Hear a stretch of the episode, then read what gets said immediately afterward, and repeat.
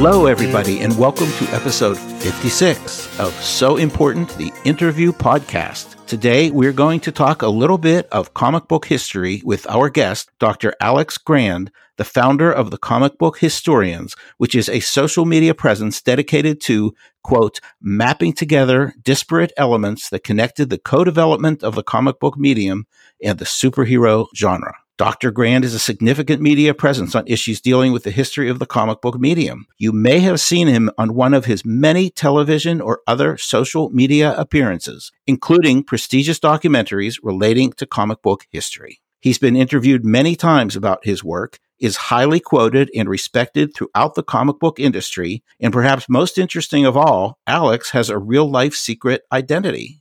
Quite impressively, he is a practicing neuro-ophthalmologist, helping patients overcome their nerve related visual challenges. But he couldn't escape his love of comic books, and here he is with a brand new book on the history of the genre that will be published in just a couple months.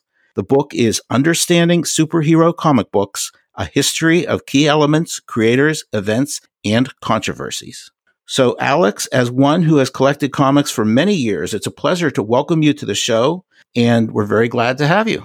Well, I really appreciate you having me on. That's a beautiful introduction. Thank you for your time. Well, thank you for your time. And I really am looking forward to getting into it. But before we do, I thought maybe you could just say a few words about who you are and how you got into this topic and what led you to write this book. In 2015, you know, I had been into my medical practice for a few years. And I think there was maybe a void of academic work in my life, I think. And I was already a comic fan. I was a big Marvel nut as a kid. I loved He Man comics, things like that. And then I think I started finding out that on social media that there were comic book aficionados and that there's a whole history there to find out about. Not just of superhero comics or the superhero genre, but also of comic the comic book medium, the key players, the key uh, advancements in both, and how they both converged in 1938. Uh, superheroes were not really present before; they were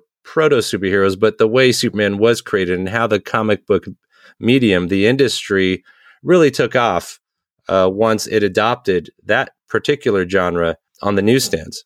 And then how they became where they were, and how, as a kid in the 80s, all that stuff I read, the X Men and whatnot, where did all that stuff come from? And how did the industry turn into what it did at that point? And how did it sort of crystallize into those commercial visual units that we call comic books or even graphic novels. How did all that crystallize into its current form that the industry still is selling uh, at this point? Uh, these commercial units that require um, artistic savvy, but as well as a knowledge of of basic commerce of buying for low and selling for more um, in order to keep an industry going like that. Um, and then also the areas of distribution and sales that allow it to continue to exist? And what were those parameters that required it to become what it is to stay viable in the marketplace? You know that that's a that's basically what i go through in understanding superhero comic books. And uh, i think just as a kid just reading mini comics in my cereal boxes you know that sense of wonder that i got um, just stayed with me. And I think just as an adult, as a medical doctor who's had to categorize all sorts of conditions and disease states, to apply that to the studies of superheroes and the comic books and their co-development and to define and uh, explain and put it down into a narrative history, you know, it became like this eight year obsession that finally is coming together in this book that's uh, releasing in a few months. I wanted to talk about a concept of realism and how that's been injected in the comics. I know that that's something you've thought hard about and that you've yes. written about. Well, that's the narrative arc, right? Because, you know, Danny Fingeroth, who's a former editor at Marvel, and he wrote the Stan Lee biography, the definitive one, I think. Um, but he messaged me after he uh, supplied a blurb and he was like, you know, you put together all the competing narratives on superheroes and put it into one narrative history. And he's like, you pulled it off. And the way I did that was I discussed realism. The the quest for making superheroes more realistic as the way the industry stayed viable and what led fans to continue to buy it in new generations and how that ultimately became the lifeline for the industry economically is to make superheroes more relatable, less cheesy.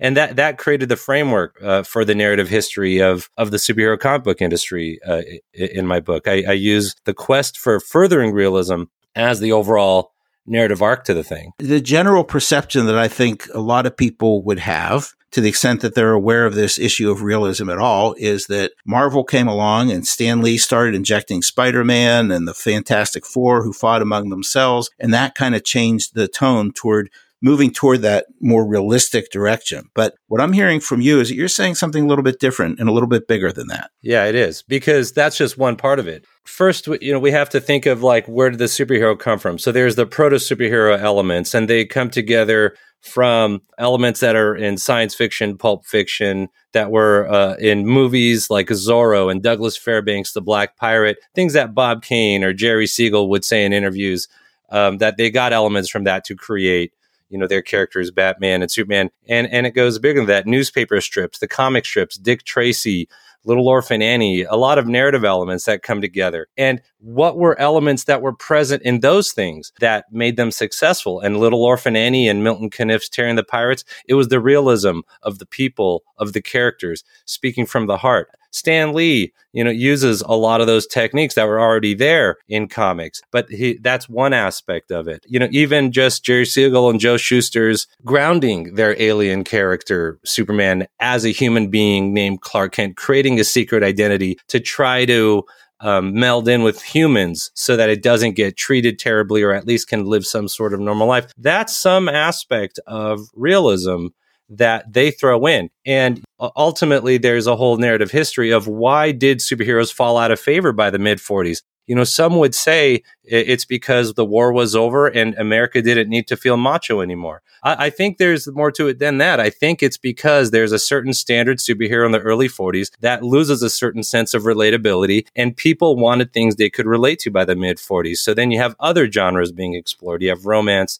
you have horror comics, crime comics. Those are going to have a little more realism to them. So people start shifting to those things. I think once those things get abused in the early 50s and you have a lot of very violent comics and newsstands and parental groups getting upset and the comics code coming in, n- now you need a genre again that can sell that can have at least some relatability. And I think it precedes Stan Lee. I think Julius Schwartz in the 50s really starts figuring out you know, with Bob Kanigher and uh, Carmine Infantino and Joe Kubert in that showcase for that first premiere of the Flash, uh, the Silver Age Flash, that they can actually get a normal guy, not an alien, nothing that exotic, just a normal guy, a normal everyday schmo, and then bombard him with some strange science fiction bizarre thing. And now he's starting to wonder what just happened to me? Why is this bullet moving so slow? It's a process of self discovery of a normal guy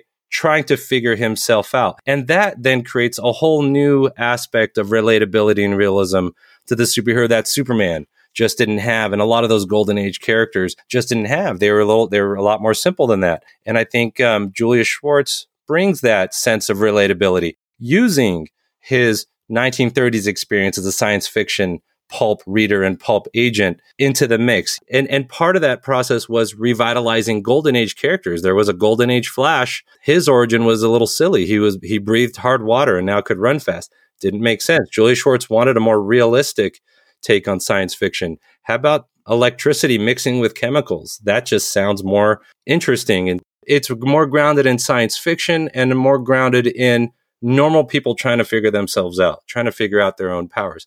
Batman, who's always a favorite topic and one that everybody knows, is in a way the ultimate realistic character. I mean, you know, he doesn't even have superpowers. He's he doesn't have superpowers, but some would say that his power is having a lot of money and a lot of willpower. You know, is he really a superhero? He's got a cape. Um, he definitely has an emblematic costume, but I look at him more as a costume detective and less so like a superhero. The characters that he's more based on are Dick Tracy, you know, Sherlock Holmes, Harry Houdini, you know, Zorro. So th- th- it comes into like more into the costumed adventurer, costume detective uh, kind of character, and not a science fiction character. Although, and and he utilizes a lot of char- a lot of tropes from the pulps. You know, Gardner Fox gave him a utility belt. That's like Doc Savage's uh, utility vest.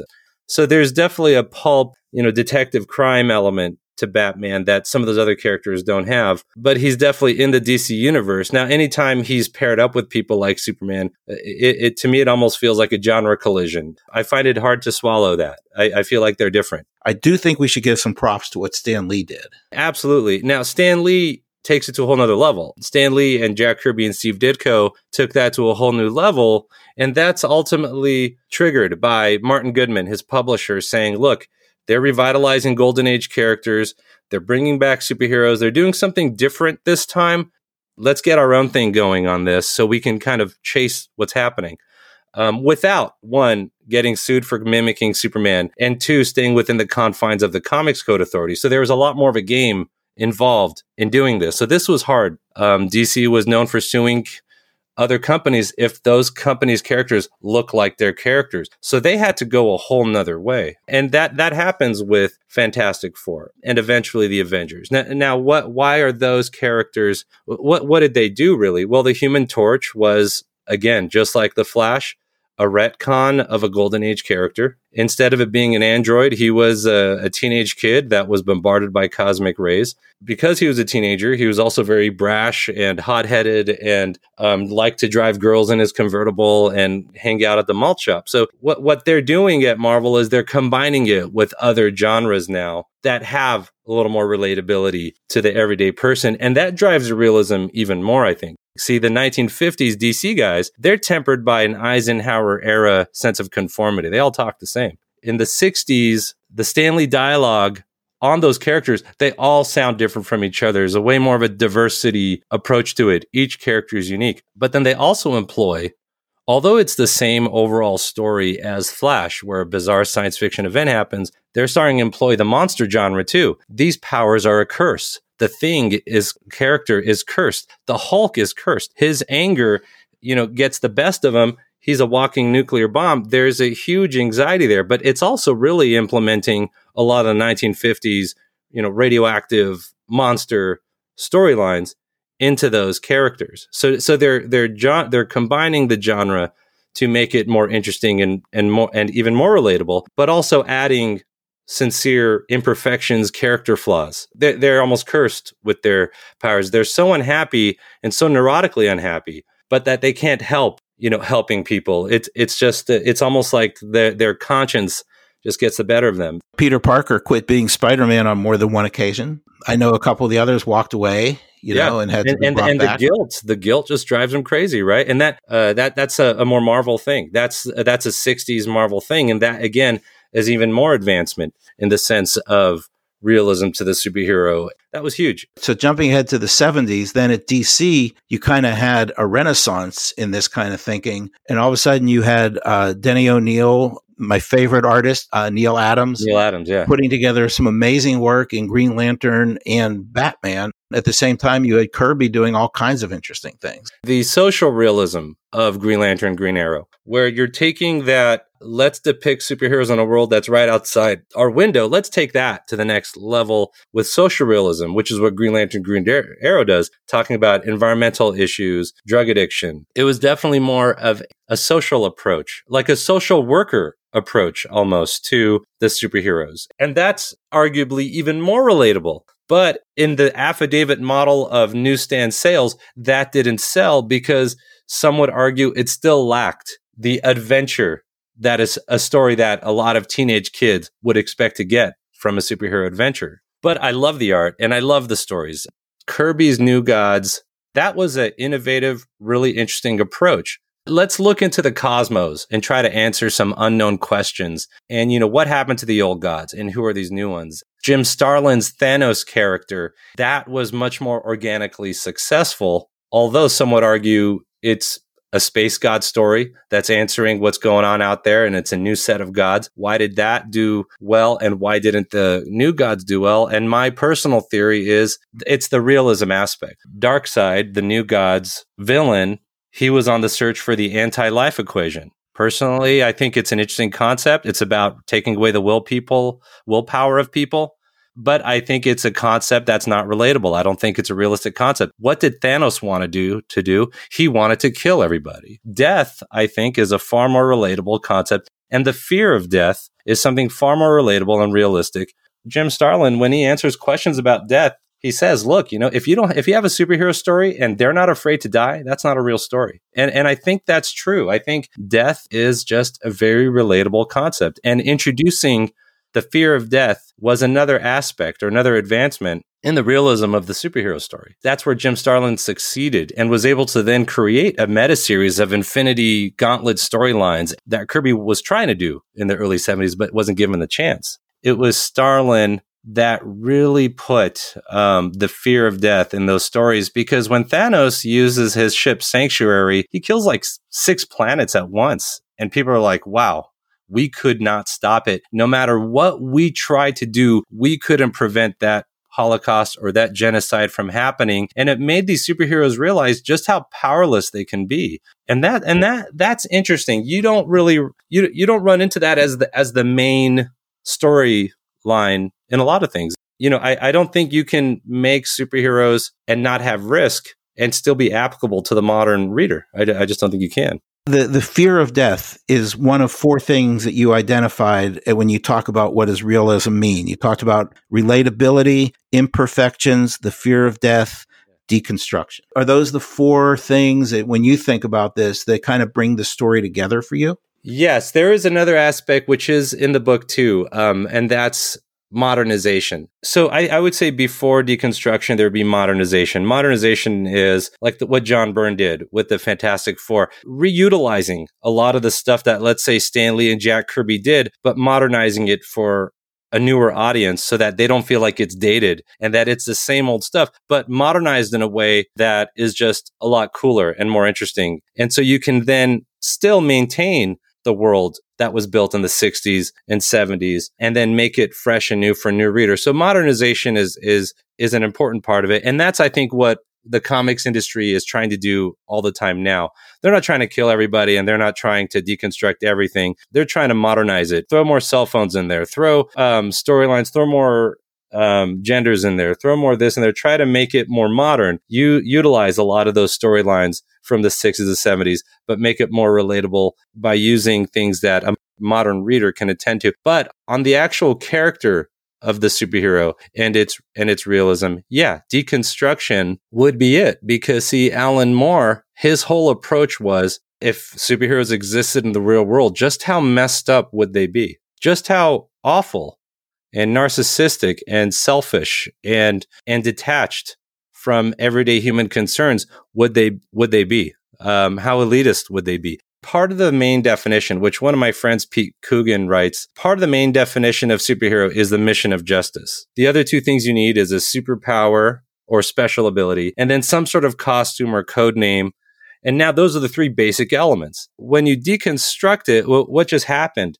Well, you've just now realized that in the real world, if these superheroes are real, they give up that mission of justice pretty fast. Or if they do keep it, it gets distorted into some fascist fantasy. And so now it's so real. Well, the definition just self imploded, and now they're not even superheroes anymore. We're in a universe now that's much bigger than just DC and Marvel, even though they're obviously still the leaders. In terms of dealing with these issues, do you think that the comic book industry is, is in a good place today? Some of that comes down to competing media. So in the 50s, they had black and white TV, and that was a huge thought like, okay, we're going to get reduced sales because people have TV in their living rooms. Comics to compete would then have to could do the superheroes and do art that that TV shows couldn't match that sort of special effect that the artists could draw. So get a good Gil Kane Green Lantern story. There's no ni- early 1950s TV show that even comes remotely close to that. So comics had that edge. And then as in the 60s, 70s, and 80s, I would say that, you know, shows and movies still couldn't quite do that. Once the late 80s happened, all the commercial units fell where, where they were. The direct market came up. And now you have this continuum of realism. Now what's happened is the comics industry now will then employ certain aspects that were pioneered by those other people and just try to modernize it and keep it more relatable. Meanwhile, other media comes in. The internet has really provided other things to do than just video games. They've all provided other things to do other than read comics. So a lot of young kids they're they're looking at their iPad. They're not they're not reading comics a lot of time. It's it's being kept alive by a collector's market of people that are like my age or older uh, who who find it still interesting. So so what what do those companies have to do to survive? And it's really Stan Lee is really the one I credit with pushing this, push the genre into other media, push it into you know in the 70s. That's what kind of he did. He ended up saying, well, let's put it in comic strips let's get let's make magazines. Let's make marvel magazines a little more adult themed. Let's push tv and film. Let's push the hulk tv show with bill bixby right?